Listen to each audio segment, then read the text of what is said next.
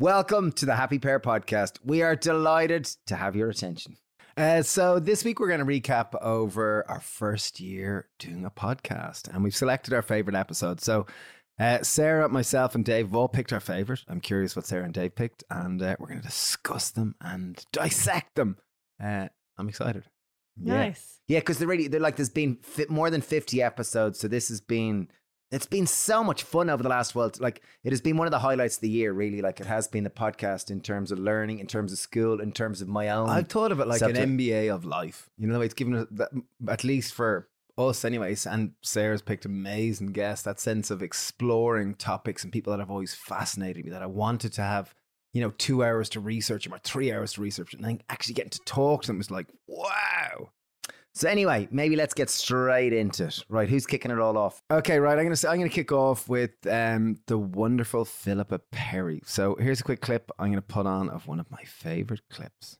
Don't forget what children want is they want to play, they want to feel free, they want to go with their flow, and they need connection. Ta-da! See, see Yeah. it. What you? Well, well, when- when you say when it like you that- describe it like that, it's like Philippa, you're so right. Well, yes! like all my questions are dumb because they're just not rel- like it's back to stop looking at a kid as it like questions are not dumb. All your questions are coming from a society that has interests that aren't in children's best interests. Um, I mean, obviously, we are born into families, into a culture, and obviously, part of of being human is that our interests diverge with other people's interests. And this is the ongoing thing that we all have to contend with all our lives. So it's kind of good if we just sort of lay that on the table and talk about, I want this, you want that, what should we do about it? Rather than, you will do as I say. Nice. great.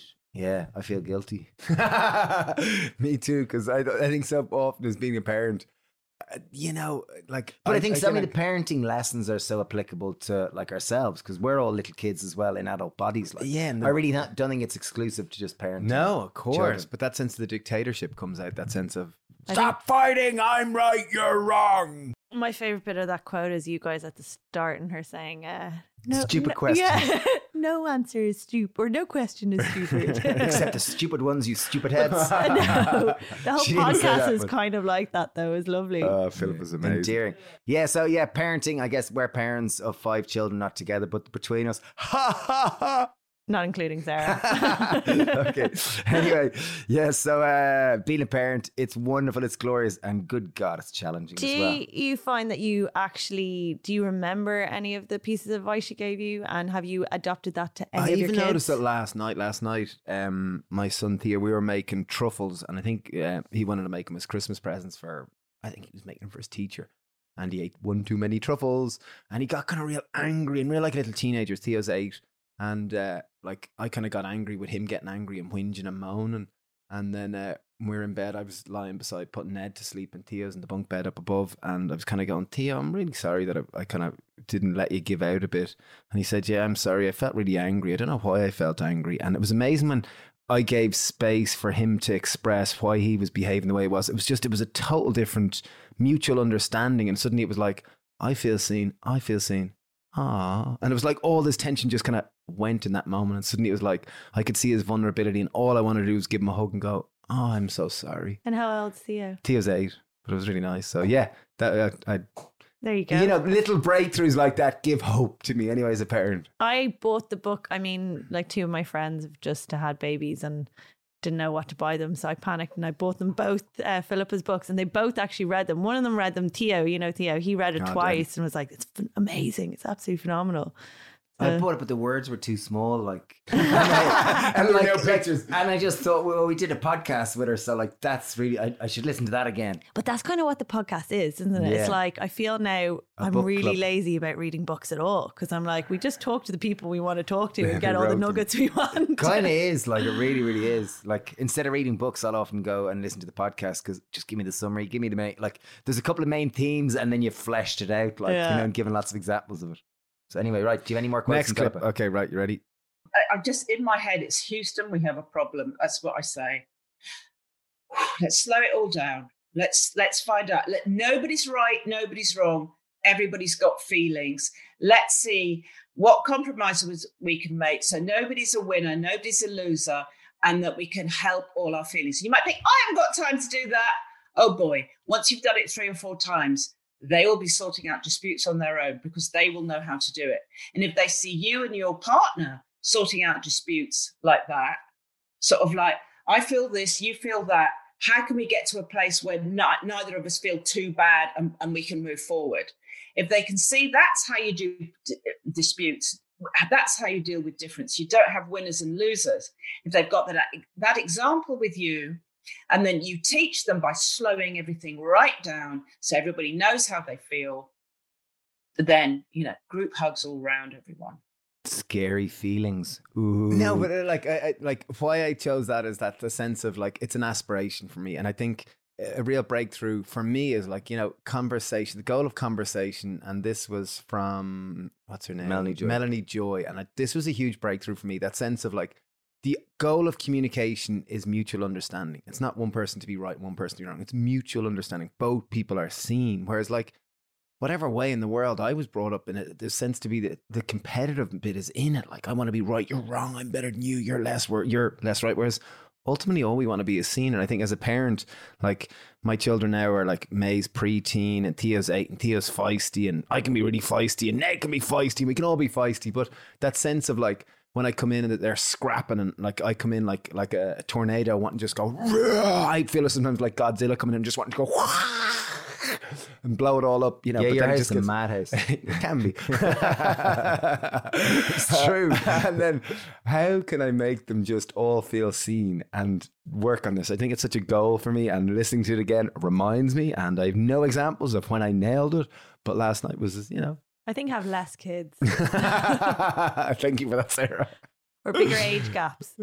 I mean, Ned's Giving wild. them more attention. I, I think more to be more intention, that sense of, you know, like the benefit of them having siblings, they are going to scrap and then they learn how to kind of see each other within the scraps because you're going to have disputes all your adult life, or not all it, but frequently throughout your adult life. And it's like, how can we solve and How can we make sure we're both seen? So the reason why I chose that was it's an aspiration, something to work on, and it's a great reminder now that's right in my face. But you are right. It's like you're saying, you know, by bringing Melanie Joy, we're listening to Philippa. Philippa's talking about how to deal with kids, but really, I mean, it's just how we should be dealing with each other yeah. Oh, it just is. as much. And because feeling like feelings are the you know it's feelings are hard like they're the bits that squirm out of the side of you when you're like the- they're the soft tender little bits of you that we're all kind of hiding and pretending everything is awesome Yeah. and the feelings are the bits that you sometimes very often you don't want to acknowledge within yourself I've, I've even like recently with Ned. Okay, Ned can be quite. This is my youngest son. Ned's five, and Ned can be. Ned just like I'll just explode with something, and then I'll come in and like try to like tell him why he shouldn't feel it. And it's only in recent like few weeks I've actually kind of like it's like.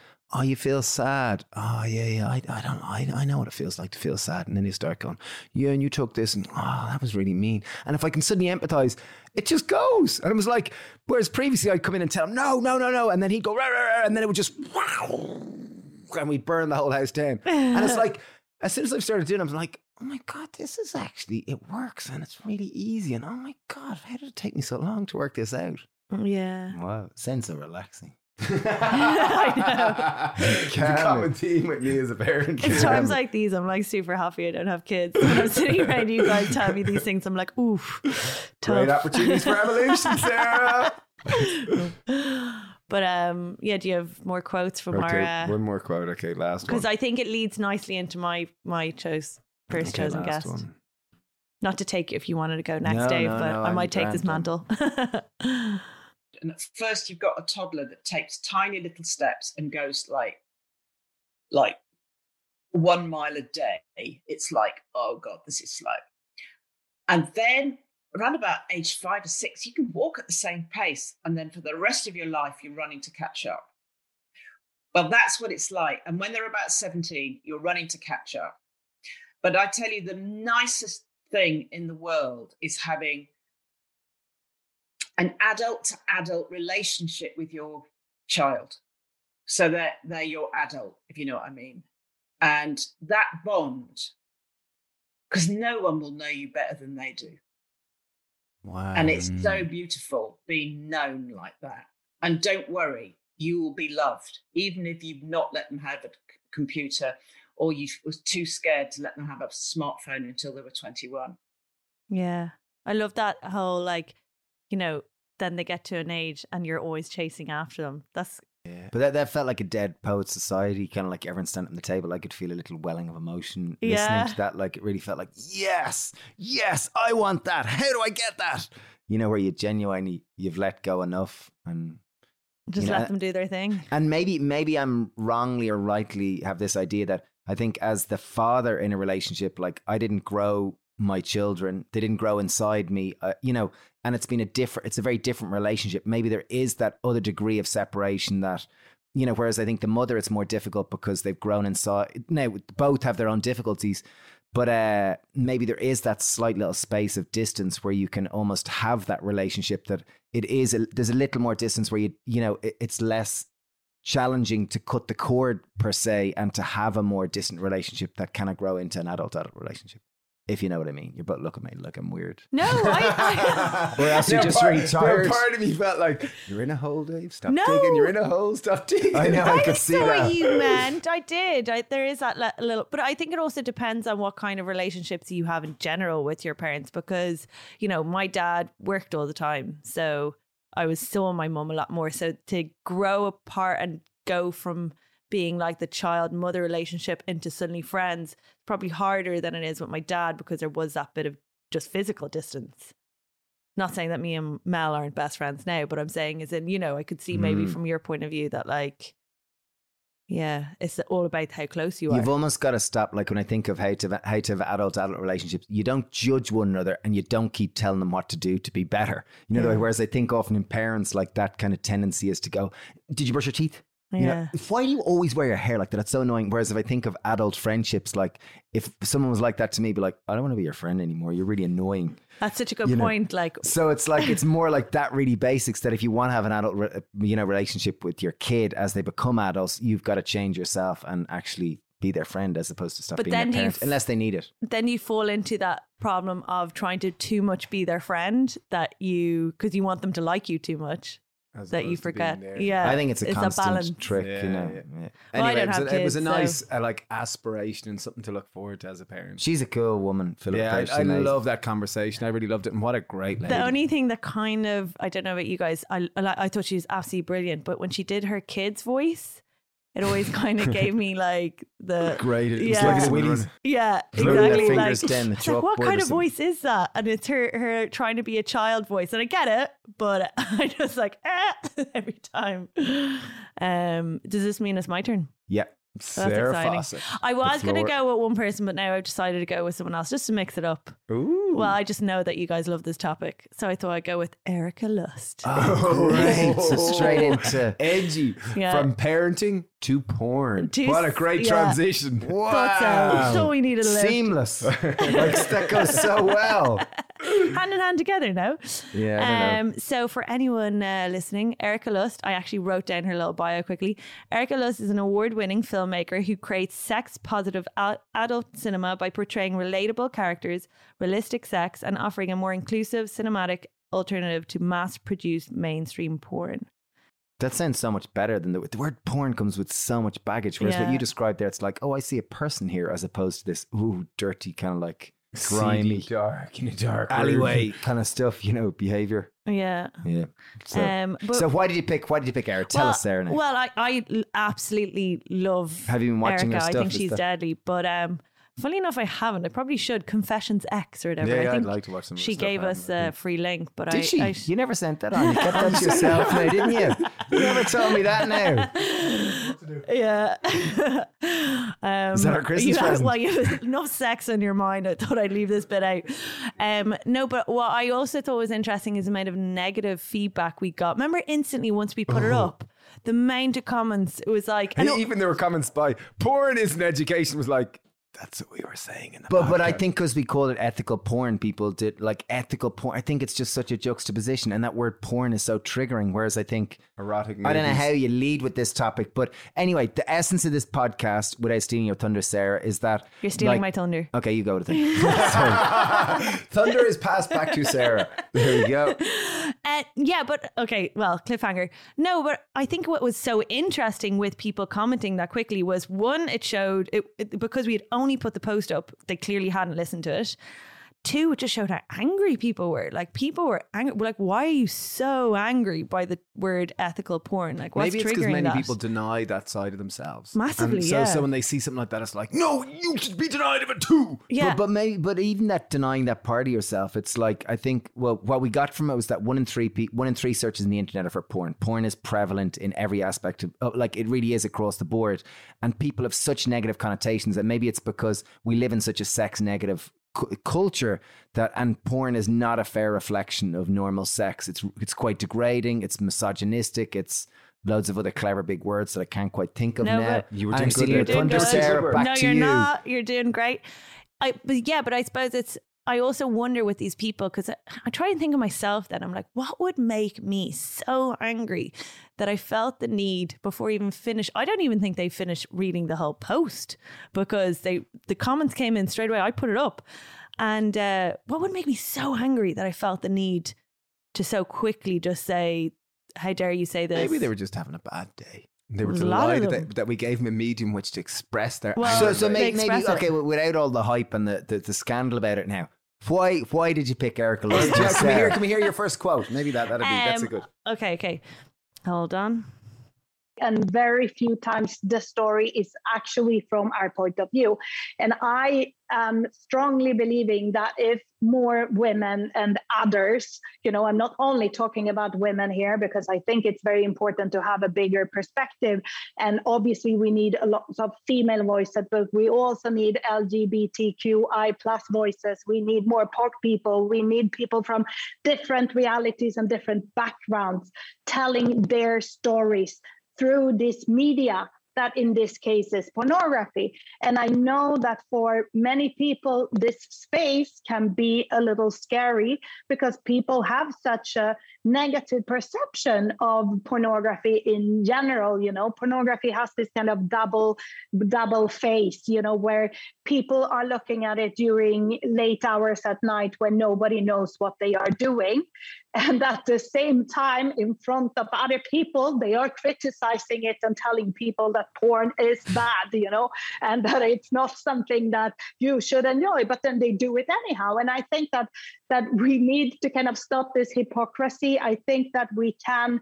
That I think that porn can be both. I think that porn can be good and porn can be bad. I don't think that it's entirely one thing or the other. I think that it's uh, just a media. It's a type of film where we are portraying sexuality and uh, that you can do that with whatever perspective you have as a creator Pretty amazing. She's amazing. Like she's so smart and so brave. Like I really think the bravery because this topic, as we realized, is people have so much opinions and it's got so much negativity to it. And I think she's so brave because she's going, she's dragging all the dirty laundry out onto the table and going, society, look at this.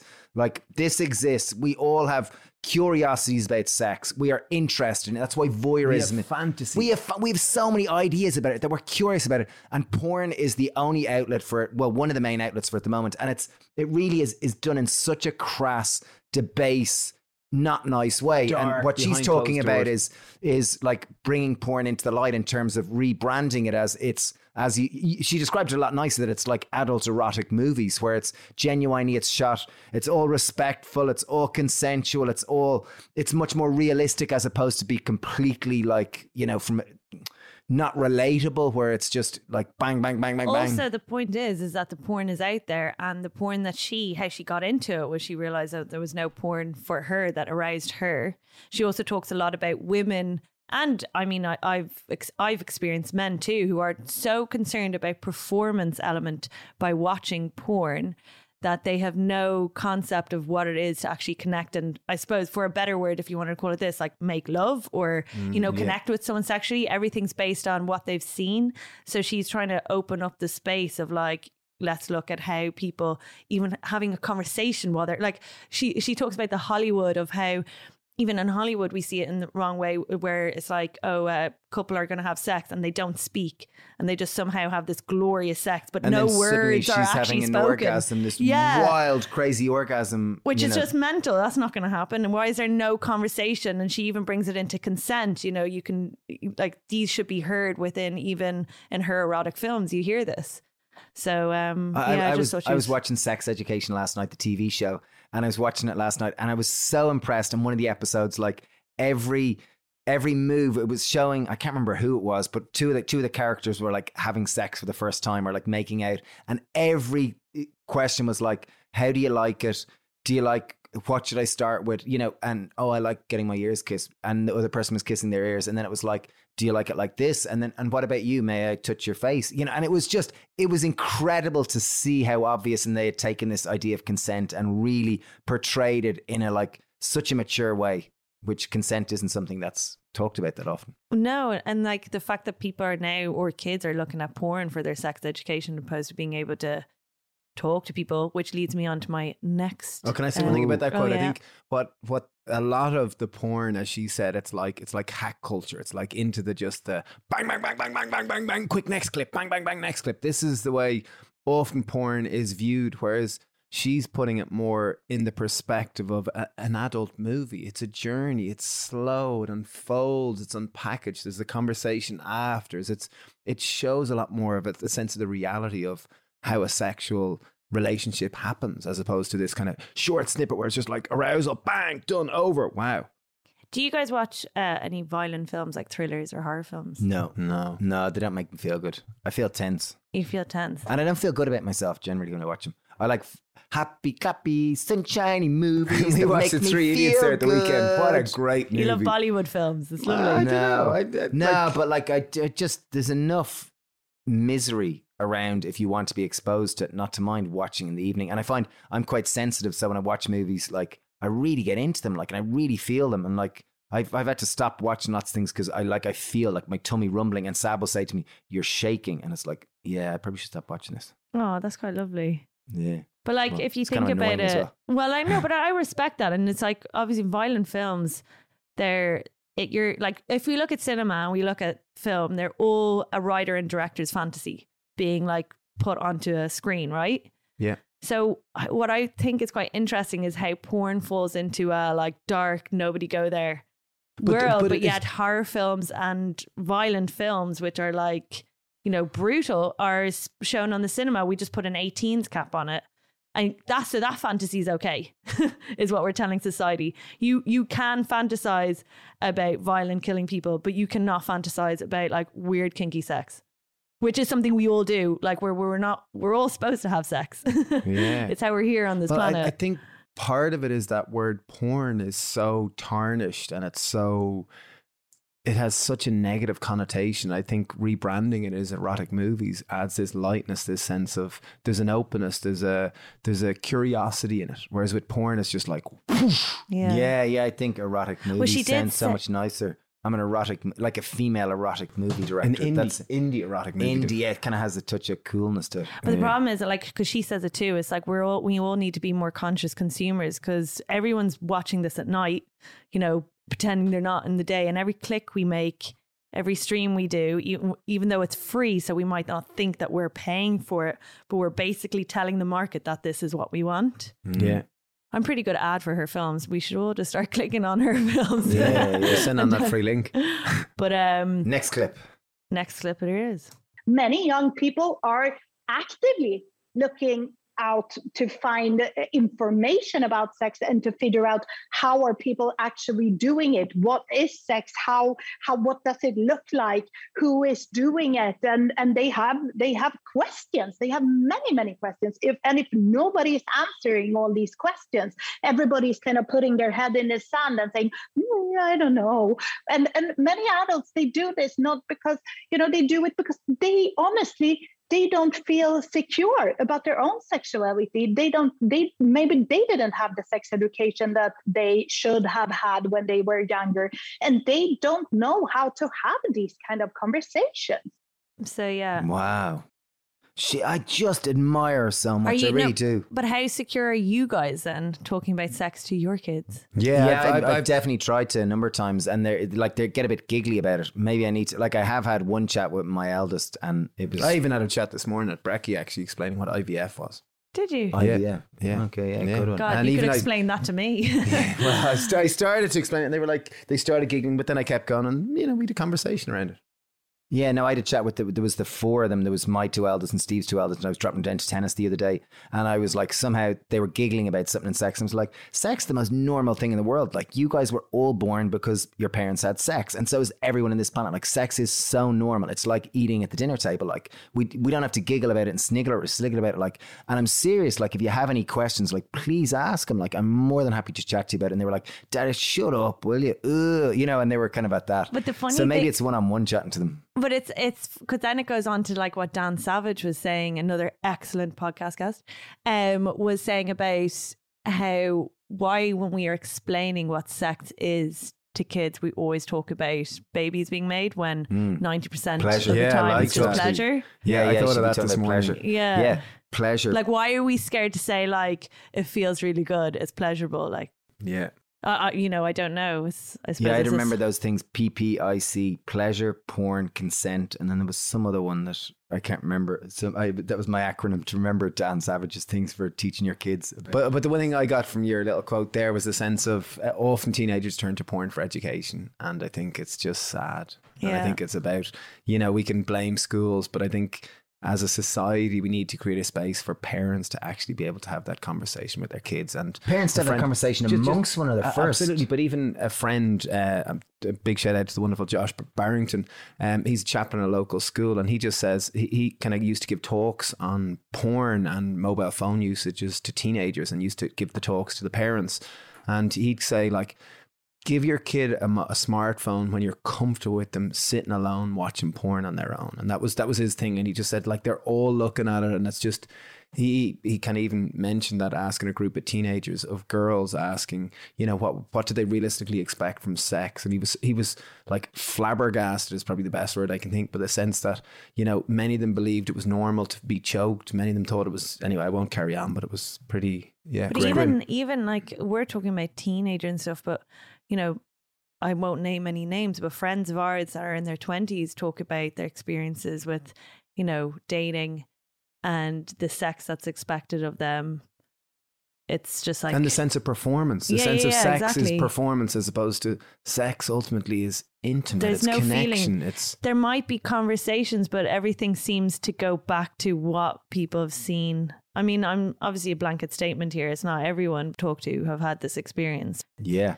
But but isn't that uh, like that leads back to bigger issues in terms of like society at large? Like we're so obsessed with how we look which is that's back to performance you know it's back to I look good you know? Yeah. and, and rather than ultimately like if we had better connections with ourselves we probably would be less concerned with how we looked. And therefore if we had better connection with ourselves well then if we're going to engage intimately with a friend or a partner or something we're probably going to be more likely to do it from connection rather than performance They say millenn- millennials spend more money on um nutrition pills than getting drunk no no no no on uh, supplements and Yeah. the gym, personal trainers than they do on drink and drugs.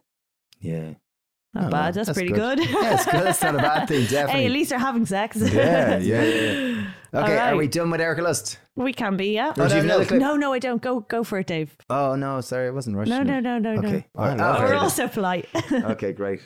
Okay, so my pick is one of my favorite topics, which has come up out of the whole podcast, which is and and something I think I learned most about, which was menopause, which was something I never expected to become fascinated with, but uh, it really has been. And we had two incredible guests. We had Dr. Shahzadi Harper, who she was incredible. She was all about uh, perimenopause, and Louise Newson. It was she's my pick. She's incredible, the queen of menopause, and the whole topic. Like we, Dr. Shahzadi Harper really kind of got us going on it, and then Louise Newson got us really like. I really feel like it's such an under talked about topic, um, and particularly the fact that it's a hormone deficiency that you can't really do something about. And I just found it incredible. So I'm just going to play a first clip here, which gives a great insight for me. If you can play the first one, Sara, 342. The only the day you finish menopause is the day you're dead, right? Because it's a hormone deficiency that lasts forever. Wow. That doesn't Mm. sound that good. Well, like, it, it, it's not good, but it is good because there's, you know, there's treatment options which we can talk about. But it's the same if you had an underactive thyroid gland or you had diabetes, they're hormone deficiencies, aren't they? So you wouldn't just be diabetic and need insulin for a certain number of years, it would be forever.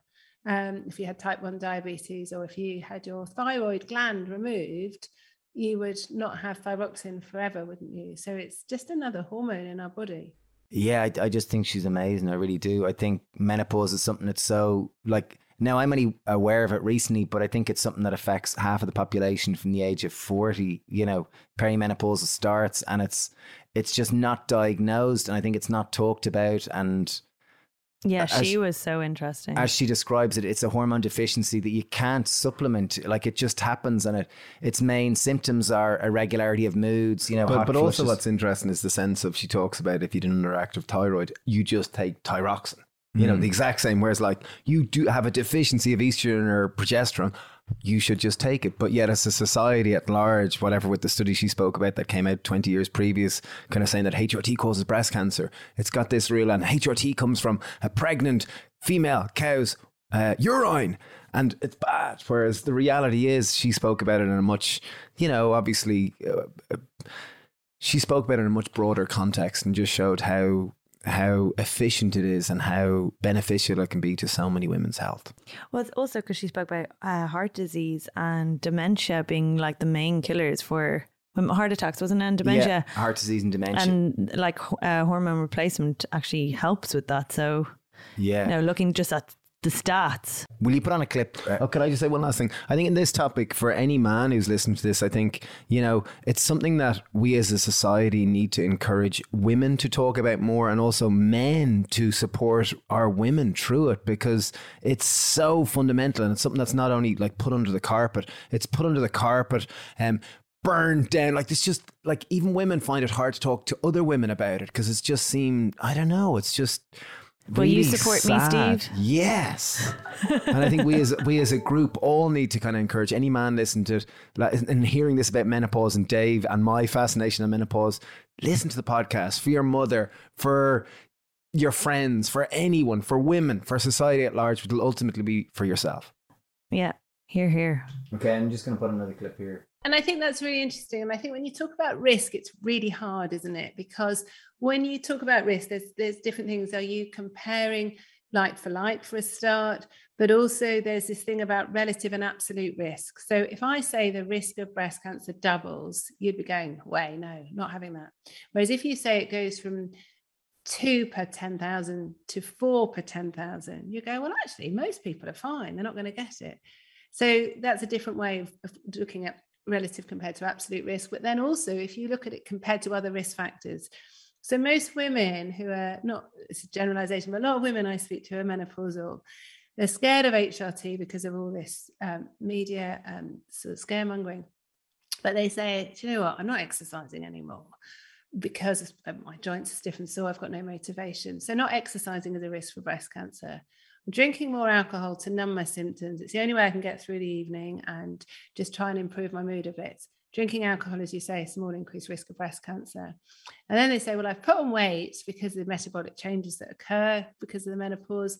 But also, I'm just eating rubbish. I'm comfort eating. I can't bother to cook properly. Um, I'm not sleeping well. And we know people that don't sleep well actually increase their weight as well. But I don't want HRT because of this risk of breast cancer. Well, their lifestyle is increasing their risk more. So even if they took the worst type of HRT with the highest risk of breast cancer that's ever been shown, but they lose weight, they exercise, and they reduce their alcohol, their overall balance will be positive. So their overall risk for breast cancer will be lower than what they're doing at the moment, which is doing nothing. And that's worst case scenario. Yeah. So yeah. I think it just it contextualizes that link that seems to just chase. It's like a shadow chasing HRT, the sense of that it will cause breast cancer. Where it but just it goes is to interesting show. to think of. Uh, sorry, I didn't mean to cut you off there, Steve. Um, just you know what what did people do before HRT? You know, what, what did she say? You, like, you're do you menopausal mean, do you mean till like back death. hundred years ago, yeah. or do you mean well, you 100 years ago, yeah, the, the lifespan was probably significantly less. So it was HRT, or sorry, menopause was seen as like old age. God, that's awful. Well, the thing which I found, like, so, so the, the crux of the conversation really is that 12% of the population take HRT. And as we said, menopause is where it's a hormone deficiency. It really is. And as she said at the start there, in terms of diabetes or underactive thyroid, you take some hormone that you know improves your healing with this. And back 20 years ago there was uh, there was a study it was a billion dollar study which was done and they were getting really bad results or whatnot. And then somehow they got some small correlation between a link to breast cancer which was extremely extremely minor. And straight away the uh, reached the headlines saying HRT causes breast cancer. And as she said 20 years ago the HRT came from horses urine and this became the you know the cultural paradigm that HRT causes breast cancer. But what she talks about is the risk is so minor. If you drink a glass of red wine once an evening, once a day, you know, every day of the week, you've got just the exact same, if not more risk. If you're overweight, you've got much greater risk than you do of getting breast cancer than you do of taking HRT. And like HRT has been kind of demonized in our culture. And she talks about it's just such what, an what is HRT, Dave? Just uh, hormone replacement therapy. Okay. So yeah, yeah, I just thought it was amazing. But like, it has been demonized. So many, anyone I brought it up to, like even my mom, I was like, "Did you take it?" She was like, "No," because she had breast cancer risks in the family. Yeah, and I said it to Sab, who's like, I, she's all about women empowerment and everything. Yeah. Without HRT, as she says, like like Dr. Louise Newson, who she has a clinic, she says she sees women every day of the week that are they get they get given prescriptions for depression pills. They're leaving their jobs. They're losing motivation. They're putting on weight. Their relationships are getting crap because their hormones are changing. And I think it's part of part of like the equilibrium within our society. It's been a very male led patriarch. Yet, if we do want equal, equal, equal, equal, well, we really need to recognize this menopause and we really need to encourage, you know, the whether people want to try as she says, like it's evidence based research, which actually shows that it reduces your risk of dying from heart disease, reduces your risk of getting dementia or osteoporosis, and it improves your willpower, your energy, so many various different things. So she said it's to give people the option. It's to really give people the option because the moment it's about 12% of the population in the UK take HRT, where she says when she's got her balance app, which is all about, you know, tracking your symptoms from the age of 40 so they actually are aware that your your hormones are changing. Well, then she says when people actually track it and they go to a doctor, 65% of them take HRT because they find it just really enhances the quality of their life massively. So HRT is an option, but say if in general you were talking about how this needs to be, you know, you didn't know anything about this subject and how it affects 50% of women. You know, we even acknowledge that, like, what, what happened before? Oh, you just died. Um, as two men with a lot of women in your lives, um, how do you think you can be more like? What does that look like? Being more supportive and more aware.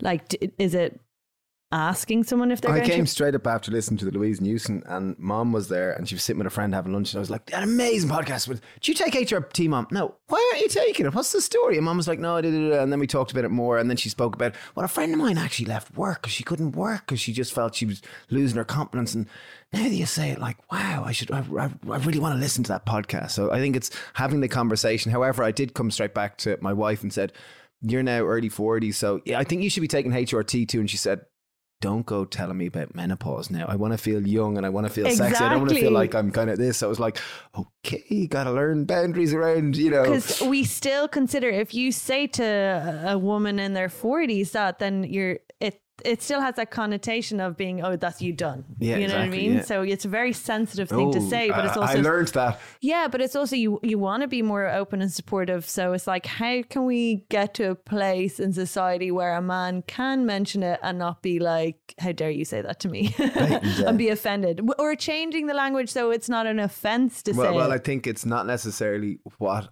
what you say; it, it's how you say it. And as we learned from um, Dr. Melanie Joy, Melanie Joy, you know, context is more we're inter- becoming more such important elevated beings. well, well we can make ourselves sound like them. Anyway, right next clip. Here we go. It is, and I think there's this this thing where people have been made to feel guilty and also then it's quite hard to access it so um, you know we, we did a survey of 3000 women and we found that 66% had been offered or given antidepressants for the low mood associated with their menopause so if they're not getting the right sort of support information treatment from their healthcare professional, that will that will confirm their fears. Do you see what I mean? So, you know, we're incredibly busy um, in the clinic, but also elsewhere with some, a lot of the other work I'm doing, listening to stories of women who are refused evidence-based treatment. And you know, in June of this year, there was some other guidelines from NICE called the Shared Decision Making Guidance. And this is key for any disease, but especially menopause.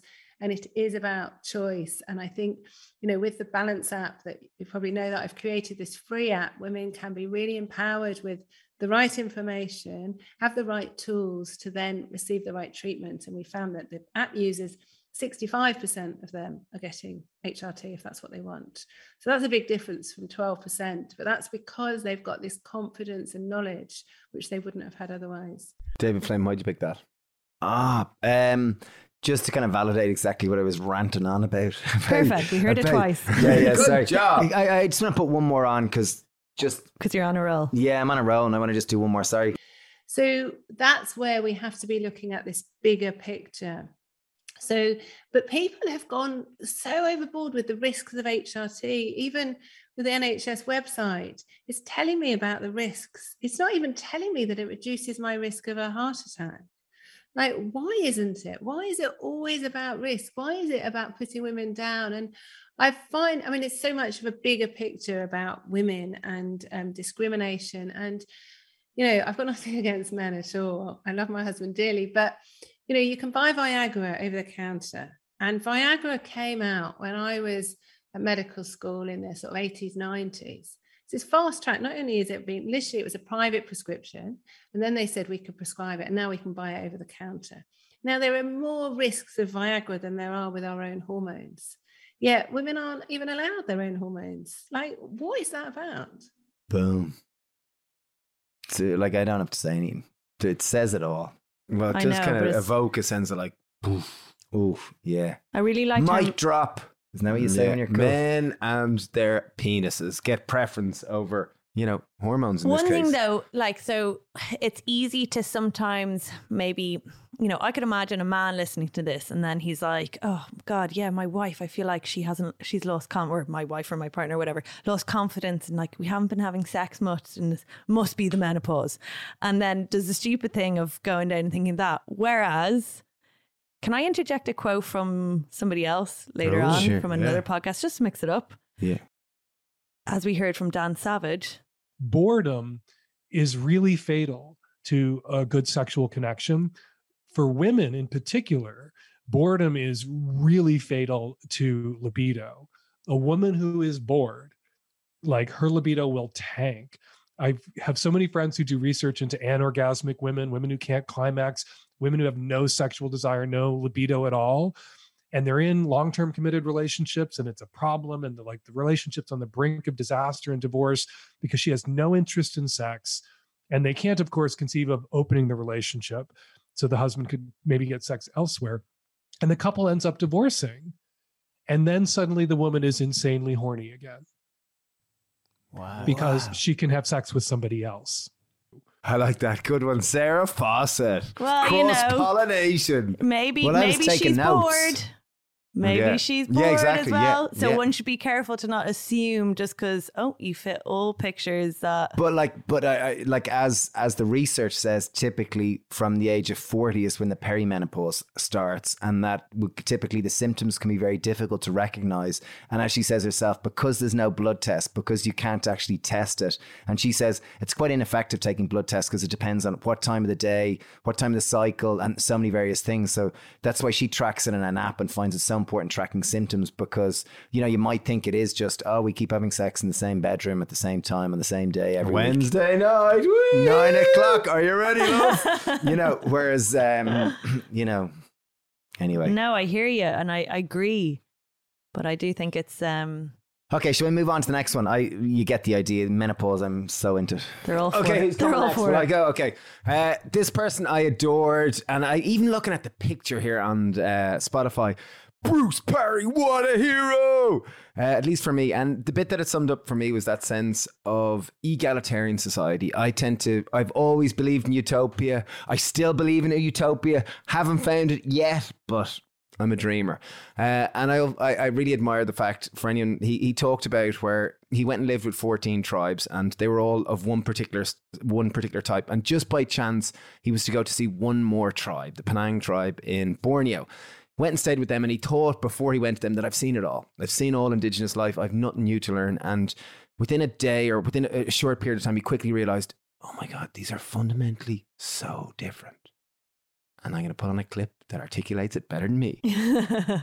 dun, dun, dun. What I have since realized um, is that they offered me an insight into the time before the agricultural revolution or the Neolithic revolution, as it's called, and how we used to organize societies.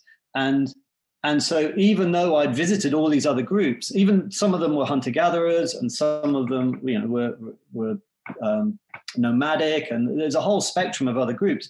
But when I reflected on it, in actual fact, each one of those other groups, even though they looked, some of them looked ancient in their own right, were actually quite modern in that they've all taken on this new aspect, which has come about in the last 10,000 years called hierarchy. And so they all had chiefs, they all had shaman, they all had stra- stratification within society and all the problems that come with that. And when I met with the Penan, I mean, I'd read about this thing called egalitarian, but I hadn't, it didn't strike me until I met them how that's a complete sea change from anything else I'd seen. Like they were almost existing without competition in their hearts. It's like, and it doesn't mean to say that they don't have competition. They've just found tools and methodologies for um, for letting for, for dealing with that so that it doesn't appear. And so they they have like no shaman, no leaders. They're all sovereign individuals, but they've all but they're also it's very very strong collective. And um, and and that journey of, of of meeting them and then meeting certain anthropologists who who sort of told me what it was that I had come across because I just thought this was like an anomaly in the middle of nowhere. And then I suddenly realized that no every group in Africa and Southeast Asia basically in the tropics that we first left Africa and went out into Southeast Asia any group that's still existing there that hasn't been affected by the Neolithic revolution all have these similar traits. There's no ownership no competition, no hierarchy, and and there's and there's a strong growing belief now amongst anthropologists that this is basically how we all were for 95% of our time on the planet. I mean, that's that's quite a big deal. That's like how we were. And it's only in the last 10,000 years we've got back into this game of aggression and hierarchy and, and competition, all the rest of it.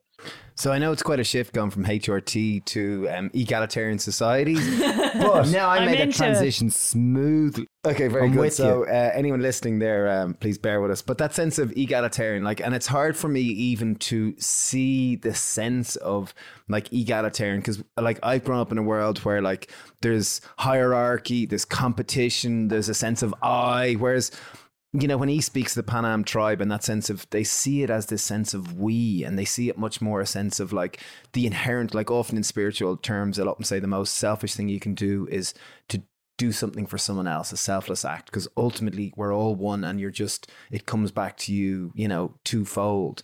But in modern day society, often, you know, the individual is celebrated, even the term celebrity, it's someone is celebrated because they're up for their excellence. But in reality, you know, for their excellent, they had committed parents, they had lots of resources, they were graced with lots of talent. So ultimately, you know, it's ultimately, it really is about the we, but modern day society sees it through the lens of I, unfortunately. So it's quite hard to even relate to this, what he's saying. My good, yeah. The one word which jumped at me was no competition, which that to me, like as an identical twin who's been competing in a product of society that is very much competition based, the thought of no competition sounds like, oh my God, how lovely! Like I watched the movie The Three Idiots this week, and if anyone hasn't watched it, it's like a Bollywood movie from 2009, Hindi movie that's so good. It's like it's a classic. It really is. All is well. All is well. But the main message in it is really about um, about like you know following your heart and you know rather than striving to external to validate your parents goals or society's kind of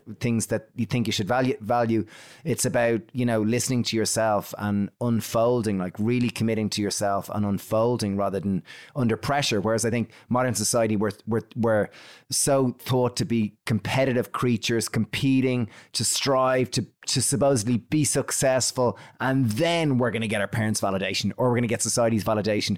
Whereas I think what Bruce Parry's talking about is where we don't need to do this and there is that inherent sense of acceptance and curiosity. Working to each other's strengths. Uh, maybe not even that. Maybe it's even deeper. Maybe it's more the spiritual. Like so many of us nowadays, I believe, and I say this for myself, really, is that we're going along where there's there is a hole within ourselves. There is there we are missing that spiritual piece, that connection to a greater. On that point, I have a very good one here. Oh, the topic of spirituality. Look here, right. But it's a sense that I get is that they're feeling more empathically connected to each other in the forest. And when you have a sense of empathy, as you know, as you as as we all know, that shifts also your behavior. Because if my feelings are directly related to your feelings or the forest feelings, then then it's in my interest that you're doing all right. You know, your pain is my pain, your pleasure is my pleasure. Let's let you know. I'm I'm more inclined to be acting positively in that space if I have a deep sense of empathy with everything. So uh, there, like the reason why I chose that is that sense of empathy. That empathy is often seldom celebrated in our society. It's a trait that's often seen largely, you know, owned by females predominantly. Whereas empathy, it's it's like a superpower. It's like beneath empathy is that understanding that we are all one, and that sense of your feelings and my feelings are all linked. And the more you feel well, the more I feel well, and the more we all prosper. And ultimately, it's that oneness, that sense of whole, that sense of many religions seek that sense of oneness and that wholeness. I think it's quite hard in today's society when you mm. have so many, you know, we surround ourselves by so many people that we have friends on Instagram or Facebook, whatever you're using. Then also, you know, WhatsApp we can travel, and text and emails, and oh my goodness. all these things. So it's so hard to, f- I think, actually feel empathy anymore because there's just too many people. We're overstimulated. We're overstimulated, totally. And oh, you dis- don't have time. Disconnected. Yeah. Disconnected. Isn't that the Dunbar number that you can be friends with? I think you know, less than 100 people, you can know, I think maybe it's like 500 people, and then you can have like 1500 acquaintances or something, but you can only have like, you know, a certain number of close friends. Whereas yeah. I think that's been put to the absolute test in modern culture and society. Okay, next one I got on the topic of spirituality. This one is about the sense of presence and how language can impact how we experience presence with this world. We we we visit the Penan in the film, and then I go on and visit this other group called the the um, the Piraha in the Amazon. I don't know if you remember them. They're the guys who basically um, who have no sense of language, future and past tense in their language. So they, whether they want to or not, can't help but just being present. They can't even abstract out and daydream about future times and uh, past times because they haven't got the linguistics to do it. So like, so they're they're very, very, very much about the present. Um, and I, I, that sounded a bit glib. I don't mean to, to, for it to be glib. They're an amazing group of people, but it is funny about how they're so fixated on the present that they they haven't even created a, a linguistics for um, future and past tense. It doesn't mean to say they don't have a future and past tense. There just just isn't a language for it, or uh, the um, what's the word the uh, the vocabulary for it. Um, so it, when when we meet those people um, in the film, what we what we what we discover which is the main reason I went, is that they have a running dialogue with something that is out there talking to them. Um, and you know, so as you say, spirituality, it's like you know, many of us would imagine that that that um, we we hear about indigenous peoples who have connections to um, you know deities or the spirit realm or whatever. Um, and I've I've come across that in many places with you know shamans doing drumming or or you know plant medicines or what have you um, but uh, but I'd never come across group people who have it innately without any need for any type of activity that takes them into that realm. These people just seem to have it and this running dialogue with a spirit entity that um, that's just there. And so my sort of it fitted in with the th- theorem that I was creating in the film was like this is all about them being incredibly present. I'm not going to lie, I quite like having a past, future tense. Oh, I was going to like propose that we like stop talking. I mean, I'm not going to. I'd like to know how happy. I'm sure these people are very happy, but like, but maybe But- it's but- maybe it's way beyond happy. It's content, and I, like I can at least speak from my own experience in relative to being fully uh, at the most presence I've ever, ever experienced. I remember finishing a ten day vipassana meditation retreat, and I remember I we were meditating twelve hours a day, and there was no talking for twelve days. Or, yeah, it was. 10, 10 days, no talking at all. And I remember finishing it, and my language was largely in the present tense. And when you spoke, I felt euphoric, like absolutely drunk on verbalizing and connecting with other people. But that sense of after that, there was a lot more consideration when I spoke, and there was a lot more awareness of the future and the past, and the sense of like, but all we have is now. You know, all we have is now. yeah, no. And I just, uh, I'm sure it's lovely, but you know, I'm just talking from a day to day basis. It's quite nice, you know.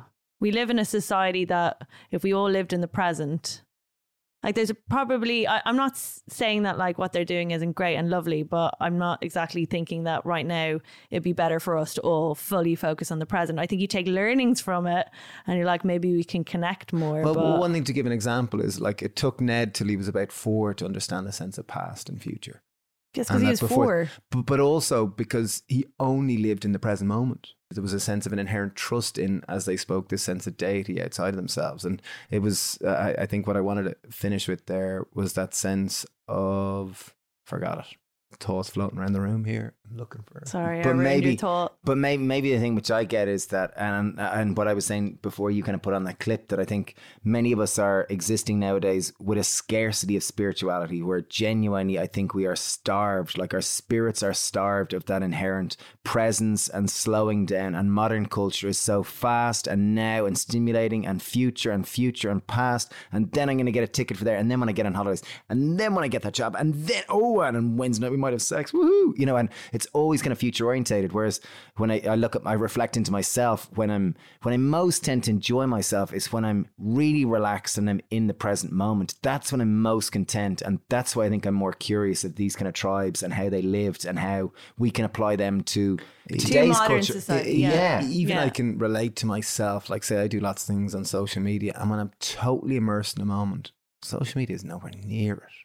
And I think modern day, so many of us experience modern day living and use our phones as a significant part of it. But when when you're fully immersed in the present moment, generally your phone isn't isn't the outlet. You're just consumed by the present moment, and you're so engaged and so lit up. And I think the example of this, just the sense of the present moment and being able to hear, you know, that sense of connection to the forest, I thought was very beautiful. No, it is beautiful. Okay, can I finish one one last Bruce Parry one? Because there's a sense of at the fundamental root of egalitarian is the sense of thinking more like a we and less like an I. And it just comes back to that Malcolm X quote, that sense of, you know, if you look at the word illness, I'm paraphrasing this. If you look at the word illness, it starts with I. And if you look at the word wellness, it starts with we. And I think it's the more we can collectively see that we are an intrinsic part of society and that we must the more we see it as a we, the more we all benefit and ultimately the I benefits too.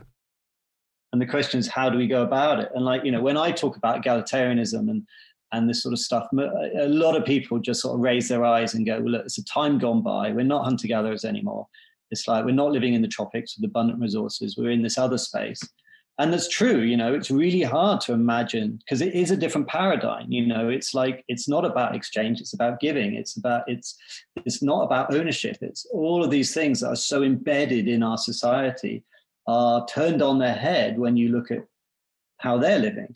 Um, and yet I'm still somehow convinced that it is, that it holds the answer, you know. And like I don't know, I don't have a simple um, solution other than give it a go. You know that that's it. It's like I know the reason I'm so driven is because I've met people who are existing like that, and and I, I, I I've given talks about this before, and I know that it just goes over people's heads a lot of the time. And I'm like, this is so far away from anyone's consciousness. This true, the true understanding of this egalitarian way is so far away that I just sound either naive or or or, or just foolish, really, because it's just it, it, it it's hard to get and that's where i got to it's like okay the only way this is actually going to land for others if is if they can also experience it like I experienced it. And the only way they're going to do that, because not everyone's going to fly out to Borneo or to the Congo is that I've okay, I've just got to try it, you know. So that's the journey I'm on, and um, and it's not. Uh, it's a long way. From, it's a long way from. You know, I'm still in the very, very, very embryonic stage of um, building something. Wow. I love how that it's not like he's he's kind of saying he doesn't know how to apply it. Like it's a concept, and it's so it's not like he's got a dogma. It's, which it's trying- almost like okay, we're, we're right now, 2021. The Matrix is the big movie, blockbuster movie out, and I remember when that first came out, like it was so like even conceptually and philosophically that sense of oh my god, like that sense of it's quite existential. But I think when he talks about like you know that ultimately it's about giving and not ownership. Even for me to think about not ownership, it's like whoa. Well, I immediately thought of Ram Dass, you know, the guy who wrote that book, Be Here Now. And he kind of went from an esteemed Harvard philosophy professor with loads of possessions and things and quote unquote success- successful. And then he went on this like psychedelic trip back in the 60s and 70s and then ended up in India with gurus and changed his name to Ram Dass and got inherently curious about being more present and how to this he went on a spiritual trip and um yeah he, he gave away all his possessions and really just even when he wrote the book which was a you know it still is a bestseller um all the money goes to charities and whatnot. So the sense of freedom and i was only thinking there in my head geez imagine writing a book where you're just pure like there's no it, you're just doing something purely for the curiosity of doing it to do the best thing as opposed to with any kind of going what will i get back for it That's You like Rancho, Rancho in uh, the Three Idiots. yeah there we go back to there we go Anyway, Yeah. that's me. Me and Bruce Parry. Our our dates your over. love affair no, with Bruce but I, no, and I don't want to say negative about him. Like I think he's great. I loved it all, but um, I I do think it's interesting how can you adopt living in the present in a society that is so not about the present. Well, it doesn't, it it doesn't to start so with each one, And- and and doesn't it start with community? Like you, we become a product of our community, and if you're living in a spiritual community that really focuses on presence, you're more likely to experience presence. not even that i would say that if you change your world inside well then your world outside's obviously going to change so if each one of us can take responsibility to be more present and you know i'm getting high fives here but i really do i think it starts with each one of us if each one of us can cultivate more ease more grace more presence in our day well then the world outside is going to look like this whereas if internally if i'm fighting with myself and scrapping myself i'm going to fight with every person i bump into the weather's going to be raining like the news is awful and it'll be crap whereas if there's ease and fluidity oh geez, lovely soft gentle rain on me you know or whatever like my perspective will most likely be different. I like that. I think you're winning this podcast. ah thanks steve Oh, It is- it it's is- a it is a competition, isn't it? Well, I'm taking the piss. Egalitarian, yeah. There we are. Does this mean it's my turn? Sara Fawsitt. So I was like jumping. bet- Oh, quickly, I was going to ask: Did you? I mean, because you you love Sara, I to believe do all the. your podcasts you've chosen are all on the topic of sex. Oh, would you stop it, Stephen? Now I You're definitely making a can't blush. go on to my You're next a podcast. program again. blush. But I was going to ask you because uh, you guys, um, for, for anyone who listens all the time to all the podcast episodes, you, Thanks if you you do. love you love to do a kind of. Um, you know, top tips for health, longevity, whatever it is. Did you do one with Bruce? Yeah, we did one at the end. Takeaway Jay gave tips. three take homes and he said, I hate these questions. I'm not very good at these questions. Uh, and his three were, do you want them? Yeah, yeah. Uh, number one was believe that utopia is possible. And our deep ancestors really were peaceful uh, and that this sense of egalitarian living did exist. Second, start making steps to this belief. Action. You know, beneath conditioning, there's a really beautiful parts of us and do the internal work, like as, as Dave was suggesting, that sense of cultivating a sense of presence. Well done, David. And the third one was gather together, find like minded people, unison, start clubs, come together. It's a lot easier when we do it with others. Community. Well done, Yeah. Stephen. Yeah, there we go. and he's a big man into plant medicines i think bruce isn't he Yeah, sure. Everyone is these days. yeah My turn. Thanks, Steve, for pointing out that I love to talk about sex. But hello. great And our wonderful. I know we just had him, but I absolutely love him. What do you love about him sir I just, I mean, listening to him, he's just so soothing to listen to. I know He's that's just his voice, voice. but isn't it wonderful? Yeah, but he's also really wise. Like he's, He's like so someone who's been wise. doing it. Well, behind that voice is a sense of presence. There's a real sense of empathy, and there's a real just grace in how he elocutes himself. And realistic and looking at things in a totally different way that once he says it, you're like, oh, yeah, that makes loads of sense. yeah, Um, one thing I he he he's gotten criticized before, I think, for um being you know what ha- right has he to be in the position he is, giving advice. And uh, it goes, the qualification you need to give your opinion is someone ha- asks you for it. you just have to ask. I was like, oh, that's brilliant. But um, I'll lead into uh yeah, this is it's on sex, but it's more about the relationship aspect. Thank you very much, Stephen. Sorry, Sara. Um, and I thought one thing he says is brilliant is about the one and how we're all looking for the one and what the one really is. So with that, I will lead you on to my quote. It's a lovely idea. And I think it's a hyperbolic compliment that you pay someone. You call them the one, you treat them like they're the one. And in the naming them the one and treating them like the one, they can become the one for you. But there is no the one. There's maybe a 0.67, a 0.74, and it's your job to round that motherfucker up to the one. but that's an act of will. And, and you do that, you know, you love and accept someone for their faults. You love and accept someone even though they're not everything that you might want or need in one human being. And you have to accept that they're doing the same for you. They're rounding you up too. And there's beauty in that. And there's something lovely about that. The one is a person that you create. Just like, you know, a couple, a, a marriage, a relationship is a myth often that two people create together. It's a story they tell each other about each other and about what they mean to each other. And sometimes that story has to be revised, but it is a story. And the one is a, I don't want to call it a lie. It's a compliment. It's an exaggeration. It's an, it's a rounding up process. I love that. And they're rounding you up too. And there's hmm. beauty in that. Yeah. You know, pe- Really I, i've it. had so many friends. Sorry, I'm throwing all my friends under the bus. This, uh, they're all wonderful people. You got loads of friends, Sara. I've got loads of friends. Um, but yeah, it's just like, you know, contemplating, mm, picking holes. I mean, it's normally at the start of a kind of relationship, but like, I mean, it's like they fail sometimes to see that, you know, the other person's probably picking holes at you too. N- Neither of you are perfect. And just put the time in to see if it actually could work, opposed to just jumping ship straight away. I, I wonder if, like, in today's, like, you know, Tinder culture, you know, we constantly think there is somebody else out there and that we will find that person. And I'm not saying either that just give in to whoever you meet, but I don't know. I thought it was interesting. It's like try try a bit harder here. I, I remember I remember me and Steve when we were growing up, we used to watch loads of romantic dramas. Like we were just such sappy, you know, we just loved watching. Oh, I want to watch serendipity? I want to watch, I wanna watch Serendipity. I was just about to say, I want to watch Serendipity and Serendipity. And all those, like, we watch Serendipity together. cheesy ones. Like we used to watch them. We used to love them. So like there was there's definitely a bit of us that like is that romantic, like loves that idea of oh, the one. And I remember uh, back when I was starting dating Sab, my wife. Um, I My remember wife. I remember we were walking along. My and I was- wife? my wife, and I was asking her about uh, oh soulmates or something. I was asking about it, and she she's like a really practical Belgian um, woman, and she says, uh, "No, I don't believe in soulmates at all. Like you know, there's loads of people you could be with. Like there's loads of people. You just got to pick one and really commit with it, and like make it make it really work. Like." And I thought like, and at the time I was like, That's very Dan Yeah, Savage of her. I, I agree too, but the romantic in me was like, "What? I, I'm not your soulmate? Oh my god!" You are her soulmate now, David. no, I'm not. But that's You're fine. her husband. I'm her 0.6 something maybe. What if was I'm zero? down. She's rounded up to good- point seven.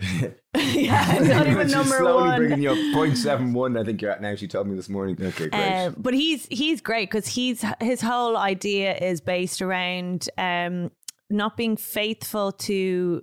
I mean, he's got m- many opinions, but being not being faithful to monogamy, but being faithful to the person. Yeah. Yeah. I thought this was quite groundbreaking Yeah. quite kind of almost challenging the kind of very institution of marriage Commitment. and society and commitment. It was like it's like it's like oh my god, is it, did he say that?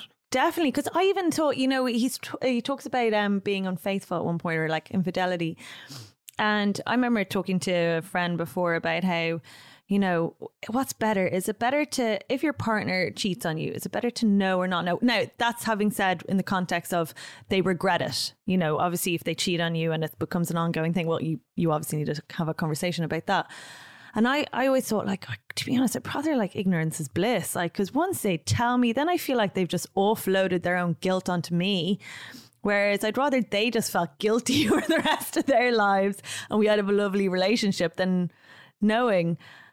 I don't know. I'm not sure if I agree. You prefer you to on that one. know? Well, maybe in the context of I- I don't know. have I, I'd see truth. I see, at trust. least for me, trust and truth are intertwined, and honesty, like they're something that I really value. So, like, I'd much sooner know than not know, even if it was hard and we had to have hard conversations. At least, at the very essence, there'd be honesty. Yeah, I, I think true growth comes out of like having to have these difficult conversations and reaching new little plateaus. And as he kind of says about boredom, you know, boredom is, you know, he says, well, his relationships, they're certainly not boring. And I really think the cornerstone of any relationship is trust and honesty because as Melanie Joy, which is someone else who you really like, she talks about security being so important, like each of us feeling secure you know, like emotional security is so important within a relationship. And I think without trust, you can't have this and I completely agree. But what if there that isn't fully available? Like he gives that one example. Yeah, and I, I'm with him. Like that's a great exception to the rule. I'm gonna, I'm gonna. And there's no, like, can I play my clip? Yeah, yeah, please. Yeah. People say cheating is never okay, and then I'm like, okay, here I have a letter from a man who is married to a woman who is homebound, who has a chronic illness. They have two special needs kids that they take care of together. There's no sex in this relationship and the guy is losing his mind and the woman just has no interest in sex and has told him she will never have sex again but she also doesn't want him breaking their monogamous commitment. What should he do? Cheat wow. or abandon his wife and kids? You pick. Those are the cases i get all the time it's easy to say cheating is always wrong when you're faced with something like that as I have been again and again and again, I look at that and I go, okay, cheating ain't great. It is a betrayal, but it is a smaller betrayal than abandoning your wife and kids would be. Basis. Uh, in terms of the quote that Sara picked, Shawnee said something very. The fact that he to go so far anyway down the rabbit hole so deep proves that it's in I mean, very I, rare that it's in very rare cases that, that it's justifiable. That infidelity is justifiable. I know, and obviously communication is key, and it's amazing. But I do like questioning the thought that we have this idea about cheating, which Dan talks about a lot, as you know, being like unfaithful is like the number one bad thing in a relationship. And more people would look at that as that's the end than they would at that's something to work out. And yeah, I feel and go, what needs are being missed. Yeah. And like, you know, listening to someone like Dan actually puts me more at ease that like God forbid Harold and I couldn't communicate and he didn't wasn't able to tell me his needs and he did cheat you know, it's not like, oh, that's that's the end, that's done then. That's like the the worst thing that you can do in a relationship and you really have to like we put so much emphasis on sex. It's kind of and, and also the, the bit that like when Dan spoke about the sense of you know, when someone has been in a relationship for 40 years and they made one mistake, they failed at it. You know, that, yeah. that monogamy, there's one standard, perfect. Yeah, that's nothing. It, exactly. and, and just the sense that that was really good. Like you, you lived like how many days with that, you know, you did it perfect, and one day you I love. I love his concept of monogamish because there's, you know, with any relationship, there's like there's unsaid kind of justifications within the thing, like how close can your, you know, your your the people who you're attracted to how close can you have these friends? How much time can you spend with them? Like and it's just various little boundaries which we're all putting on it within our own relationships. And i think what's so important is the curiosity not culling one of this curiosity. Like you know sab always says that while hey, still being respectful. Well, absolutely. Well like you know if you are attracted to someone else like just talk to your partner and tell them. And, and it's normal. it's absolutely normal. It's, there's a lot of attractive people on this planet like. Even as he says it's like if monogamy was something that was inherent that we all should should do, then we wouldn't even be able to fall for someone else or look at someone else while we're in a relationship. Mm, yeah. Because it would have been pre programmed in us. Yeah. so it just it proves the point. And I think, you know, a lot of the times, it's fun to fantasize. It's fun to flirt. Like flirting is so healthy with other people, and a lot of times that's probably all you want to do anyway. But to think that like you can't, like the amount of people I know have had commitment issues, and I'm like, I wonder if our the way society viewed these things was a little bit more open, would people have as many commitment issues because it wouldn't feel so like this is the only trapped, person yeah. you can yeah you wouldn't feel and it might be the only person they ever want to be with sexually or whatever for the rest of their lives but that feeling of like but amazing when it. someone is given that sense of freedom they'll seldom take it yeah exactly because yeah. they actually feel like oh, well they wow. appreciate it it's like oh well no, I really appreciate that. You like, and and often I've, there was another guy who used to listen to Paul Lowe, And he used to say all the time that, like, if you really love someone, you will encourage them to go be curious and to do what they are curious about. Like, and if that's maybe, eh, you know, going on a date with someone else, well, maybe, and, and I thought that was a very, I'd never thought of it in that context that you're like, you're curtailing someone else. And I thought that was interesting to validate um, Dan's idea of monogamish. However, for anyone However. listening and really believes in monogamy, perfect. We're not saying monogamy is bad. Oh, We're not no, saying not monogamy is good. We're just saying that there are alternatives. And I think as a society, the more we can be open, more accepting, and more sense of understanding the pluralistic nature of life, the more we will all Nice benefit. word, pluralistic. Where'd you get that one from? Yeah, John good. Stewart said, I thought it was really cool. I said, I must remember that one. That, that sounds That'll make me sound great. And, Yeah. and now I, I just want to end my my Your note piece. on Oh, which kind of goes back Oh, to can't. Erika as well is um, communication during sex and how How's it going for you? well Dan has a great point about how like gay sex is so much better because it's not just like you know you know two a heterosexual couple get together they decide they're going to have sex and then it's they have sex. You know, there's no conversation around. it. There's no what are you into because you know, gay people. It's like, well, I might not be into anal. I might be into like, uh, you know, communal masturbation or whatever. Is Like that two the Boy word? Scouts. two Boy Scouts. We're all around the floor.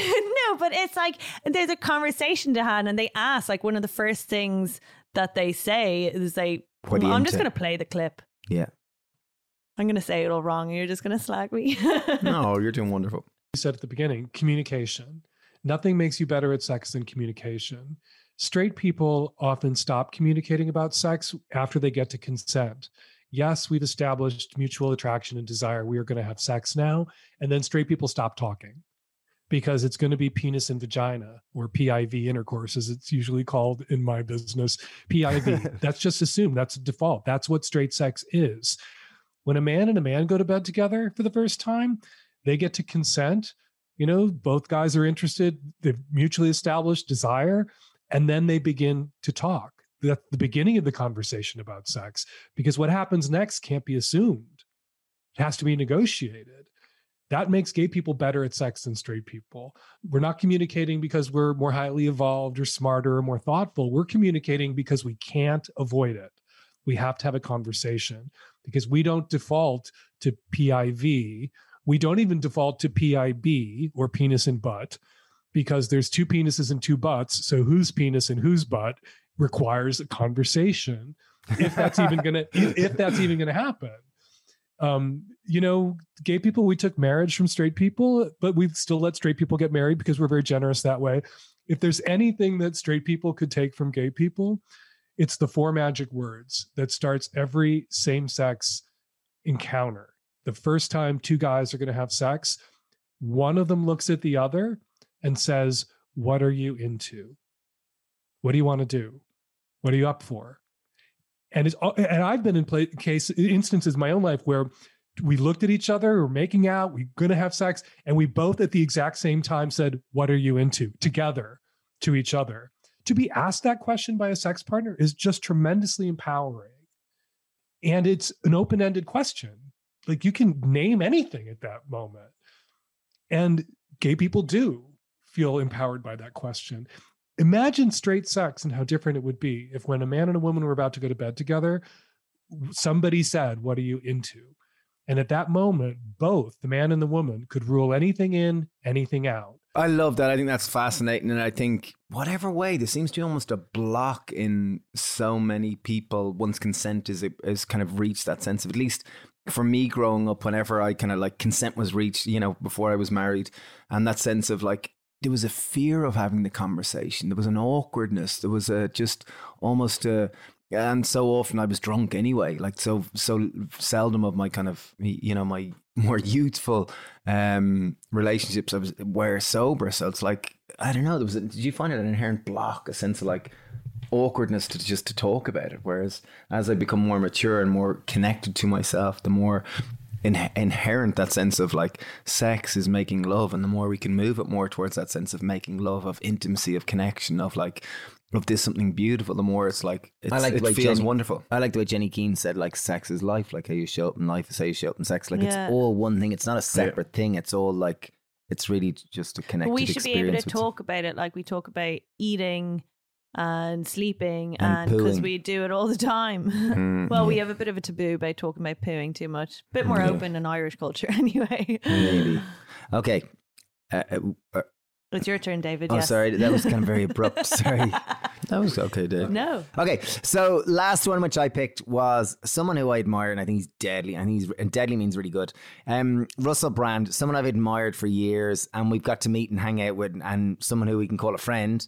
Um, and I think he's just fascinating. His his journey of transformation and his curiosity for spirituality and his bravery to kind of have these conversations and bring these issues out into you know into the masses really in terms of spirituality in terms of and what i admire most is that he really has tried a lot of the things which society has kind of espouses as what you need to do to feel good and for success in terms of like you know fame and money and sex and alcoholism and drugism. He's tried them all to the extremities and said like they will not make you feel good. Like and ultimately his his mantra now is like it's about how can i be connected to myself? How can i have a better life you know uh, the more i'm connected to myself the more the experience of life is better so i remember first thing i'm just going to kick off was i asked him so what's your formula now like what do you do like what makes you feel good and what do you do when you feel crap and uh, this is it Like, you know, and look, this is what I'm saying is I'm not always able to do this, but if I'm unhappy, it gives me a little mental checklist of like, right, what are you not doing? Why are you unhappy? What's going on? Gratitude, be that, you know, that's just to look at my life for what I have rather than what I don't have. Acceptance, not to live continually in resistance of reality. Um, serenity, the value of serenity. Then a very simple and important thing, service. Like every day, if I'm, these are all guided by, I suppose, checking in with my own feelings. Like, say, if I'm feeling irritable or anxious, I think, have I done anything for anyone else today? Have I done anything that's not just about, I want this, I want, you know.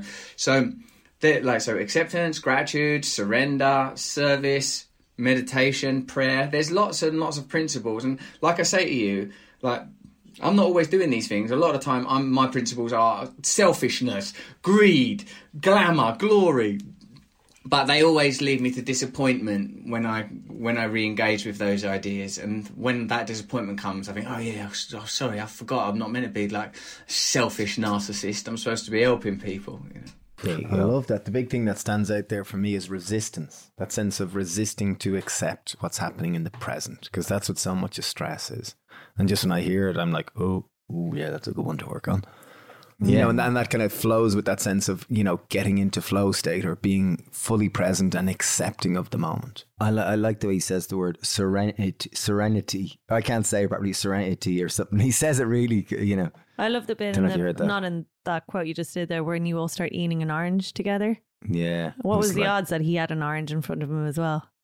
We unified through oranges. Yeah. O- oranges, we call them oranges, not Oranges. oranges. Okay, next quote, ladies and gentlemen. Here it goes. Prayer and meditation every day. Like I try to do it as the first thing that I do. Like you guys, I've got children, young children, and like so that means it's real easy for the day to slalom off course very very quickly, and it's such a joy to be in their world and.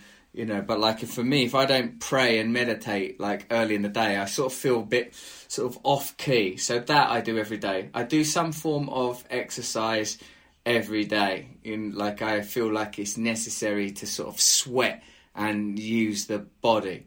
Um and i try to do some things for other people every day. And this is like for me mostly it's sort of just sort of uh, like phone calls like helping people out and thinking right is there someone else i could be helping? Don't just spend all your time thinking about yourself. Other times when it's sort of more permitted like you know i love brazilian jiu-jitsu. I love doing wim hof work. I love doing stuff to relate to the breath. I've like started doing tapping. You should talk to that guy nick ortner from tapping solutions. He does like these tapping things that can help you through anxiety and fear tapping different parts of the body and reprogramming yourself.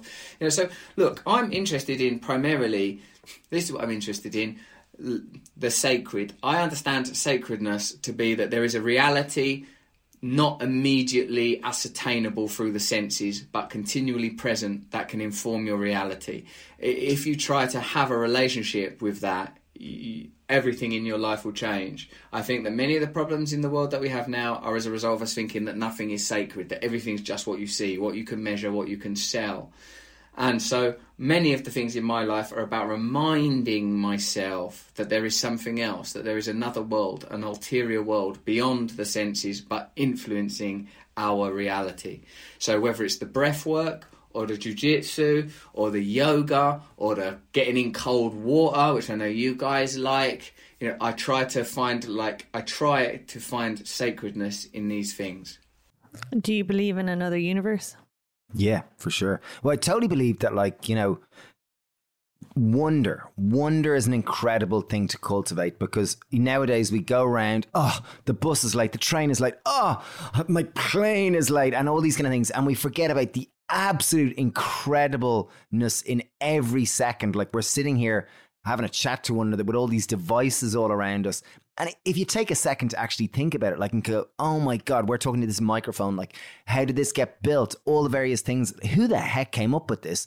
And it's supposedly going out and other people are listening to it. Like, what an amazing concept. Like, it's incredible. We're eating a chocolate bar. How delicious is that? Like, and to, t- to, to really sit and think about how much wonder there is in every moment. I think so, like, I, I suffer from it just like everyone else. Jeez, I'm late. I'm five minutes late. Oh my God, and I've got to meet this. And you forget about that the amount of things to marvel at. If you were to connect into your inner three year old, like it's incredible. Like there's so much absolute amazing stuff in every moment. And I think that's what he's talking about the sacredness, that there's so much magic in every single day. And yet so many of us are caught up with, and, and me too. I'm not saying I'm independent of this, of the stresses and strains of modern life. Yeah, No, beautiful. And I think that sense of, um, you know, when, when someone is in love, it's the ultimate intoxication of the present moment and the intoxication of just seeing the beauty in someone and not seeing the other side. And I think the more we can cultivate that sense of presence where you can just wonder with even touch, like I'm touching that bar of chocolate and wow, you know, and it seems so simple. And even me saying it sounds stupid, but I think the more we can, like, uh, I was trying to say a little thing about Ned earlier where I'd go, Ned would go, Dad, can we go do this? And I'd go, yeah, we'll do it later. And he goes, I hate later. And that sense of like later means not now, which means it may not happen. Whereas now is literally where the world exi- exists. Remember, Ned didn't believe in five minutes. He'd be like, "Yeah, I'll do it in five minutes," and he's like, "What's five minutes?" Totally. I love that. Uh, I love that one where uh, a friend's sister, she always says, I hate maybe later. yeah, Ned think said that too. it's so good. Okay, next quote. And I think it's, it might be my final one. It does in a way, yeah. Certainly, it does for me. It involves God, and it involves creating the conditions. Thank you. It involves creating the conditions for that awareness and awakening to take place. Now, that simply, for me, means the meditation and the prayer and the service. All these things, you know, doing things for other people, praying and meditating. All these things are kind of breaking down in my I'm speaking personally how like say 10 15 years ago I had a completely different model for living. It was still kind of resourced from the same sort of energy the same spontaneity the comedy the appetites the drives all those things were kind of in there. But I was pushing those things through cultural lenses that have been placed over me like and placed over all of us. You're meant to be famous. You're meant to sleep around. You're meant to uh, be cool and sort of edgy and all that kind of stuff. You know it's only when those ideas smash you into a wall that you perhaps might step back and examine them. Now, how, uh, like, as for diagnosing who you really are, recovering the person you're intended to be, firstly, I think you, this is where the trust part comes in. You look at your life and think, which of these things are working for me? Are these relationships serving me, i.e., making me feel connected and happy? Is this job? Is this work? Uh, uh, look, look at them. It can be inventoried, it can be understood. Look at them have the faith that things can be better. Recognize that you will need new information, new ideas in order to change, and that some of that won't come from within you. You'll need mentors and guidance. Then, for me, it's vital that part of your life is about meditation and prayer because I sense that within, like that, whilst God may be nature, God may be the universe, God may be a million things that we can't even comprehend. One thing is for certain, as far as I'm concerned, is that God is our awareness itself the very consciousness, the very fact that you are individually there, aware and conscious. Whoever's listening to this is aware and conscious. I am aware and conscious. What is this awareness? The, if I can relate to this awareness, which can be practiced through breath work, through meditation, through indeed through psychedelic experience. If I can connect with this awareness, then I learn to see myself not as this immovable thing, but just as a sort of a series of patterns laying over the awareness. And if I have a relationship with that, I think it can unlock new psychic energy. I think it can unlock new perception. I think it can help you deal with the inevitability of death and transience. And I think it has to be done in the sort of the way that I've outlined observation of problem, belief in change, acceptance of help, prayer, meditation. That was a long one. well, like I could see He it said twitching. a lot. Ah, it was good but, though. But I think it's like I really do. Recently, I've like I understand the idea, this kind of spiritual idea that beneath all these ideas of who I think David is and who Stephen is and who Sara is, that underneath all these layers of conditioning and ideas, there is an awareness. There is this kind of like underlying like watcher that is observing life and in there there's less attachment there's more freedom there's more independence and the more we can connect to that version of ourselves the freer we are And the less resistance. yeah, in the our more we lives, are the in less harmony stress. with life, and the less I'm like I'm stuck with these ideas of who I think I should be and how I like, as he said, all those layers of cultural conditioning like that we all have. It was like the surrender experiment, that book. Yeah, yeah. Oh, they're who's, all the, who's the author again of that? Michael A. Singer. Thank you. love that book. Yeah. Yeah, if Let anyone's looking for a good book, Yeah, I want to oh, read that one again. So enjoyable. Yeah. Um, there was one uh, thing that I really enjoyed from uh, Russell's podcast, and it was on the topic of surrender uh, experiment. It was about planning versus surrendering, Up, yeah. and how do you, did yeah, you? yeah. No, I listened to this morning. So yeah, he talked about like I, I think I asked him the question like how does spontaneity versus planning? Because as a stand-up comedian, you know, obviously you're riffing off the energy in the room and you're trusting. Like there's a huge inherent trust in it. But then there also is this idea of planning. Like you've got time limits, you've got planning. We live in modern society where it requires lots of planning. And that conversation, and he said he's moving. You know, obviously we do have all these these programs within our head that we are, you know, we're human doings and we fit within these boxes. But I think the more we can connect with that spontaneity, that magic within ourselves, that freedom, well, then creativity flows a lot better. And there was a How did level- he say he, he brought that sense of planning and and spontaneity and find that balance for stand Well, he said there was an, uh, in just to finish your point. Didn't he say that there's you plan, but you don't fully plan? It's like you plan yourself, but you don't hold on to future It's like jazz. You gotta kind so of it's like it you go. are prepared, but then let plans just kind of Happen, unfold and yeah. happen. Yeah, and I think I think sometimes when I think of if I was to to design my perfect day, I'd have time in the morning to kind of have an idea of what might be coming, you know, I, and I'd have that little space just to kind of contemplate and reflect, and then I'd go out and meet the day, and it might go completely different to how I would imagine it. But even that ideas of com- contemplating it and almost like in my head living it, you know, for one time, it tends to be easier to just accept and flow with it. Well, you're very good because the two of you, which I've actually learned from the two of you, is that you're good at getting the things that you really value done uh, like really early in the morning before plans can get in the way. Hmm. So that you kind of say if it's meditating or if it is yoga or if it's even doing your book edits, you'll do them at like five, six in the morning. This Obviously morning I not did every- stuff at four thirty. I was doing stuff at four thirty till about six. It's not a competition and other people don't need to do it. I was up at four, Dave. oh wow, you're so cool, Steve. the point being That is to that to you toilet. get the things that you know you have where you feel you really need to do so that the plans for the rest of the day can just unfold you know because you've done what if it's like you know looking after yourself with that bit of meditation in the morning or if it is taking off that book edit that you really needed to get done and i think that's a really good way of just lowering or not lowering expectations but just relaxing into the day because you've ticked off that thing you really needed to do for you Well, I knew today there was three things that I, I knew that the day was kind of gonna like it was a day that I had to surrender to. There was loads of things in the diary that I knew I like. If I didn't get them done before nine o'clock, I'd be reacting and just be dust in the wind. So You nearly didn't surrender to this podcast, Dave. I nearly didn't, but hey, here I am. I, you know, we're we're here. We're still doing it. Uh, so there were a few more that we wanted to pick, but time is running out. I wanted to give a special shout out to the wonderful John Stewart. He, I- I've often for probably almost close to two decades, I've dreamt of starting a school, and I got to speak to, or we got to speak to someone who was a bit like Robin Williams in Dead Poet Society. This wonderful, inspiring character that create that has created an environment called Lismore Living School um, in Australia, uh, and just it just even just talking to him, it was so inspiring. And just even I, I listened to the podcast again, just prep for this, and I won't get to put any of my clips, but check it out. What a dude. What a what a wonderful kind of blueprint or ideal with which to form an education facility. And it's something that I aspire to. And anyone listening who wants to start a school, come join Well, me. even even on the topic today, we had a meeting with like a, a, a friends who were like a film director and a, a, a vid- videographer, cinematographer. and we were talking about like shooting some TV show or shooting some kind of documentary or something.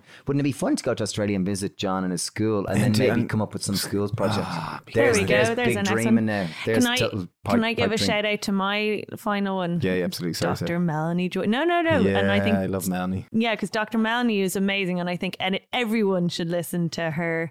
Even I mean, listen to our podcast, obviously, but um, there's so much to learn from that. Like I was really blown away when I was listening to it. So much of it made sense. The whole concept of content versus process when you're having discussions with people, and how to actually be relationally relationally literate, as she said. And it. she's there's such a grace and elegance with how she communicates. I remember before thinking, oh, this is going to be quite like you know real Technical. like uh, what's the word academic. And then when we chatted with her, it was like, oh my god, just made you so are much so graceful and elegant, and just that was one of my most favorite conversations. She quoted it to be relationally literate is as important as being able to read and write. And when you listen and you understand, it's like, wow, if if we could all adopt that way of responding and speaking to people, I mean, I feel like the world would just be a much easier place to be in. But totally. that was my shout out, David. Yeah. Uh, I Dr. Rangan Chatterjee. I thought it was great. He had a great piece on cravings, which I remember really, really enjoying.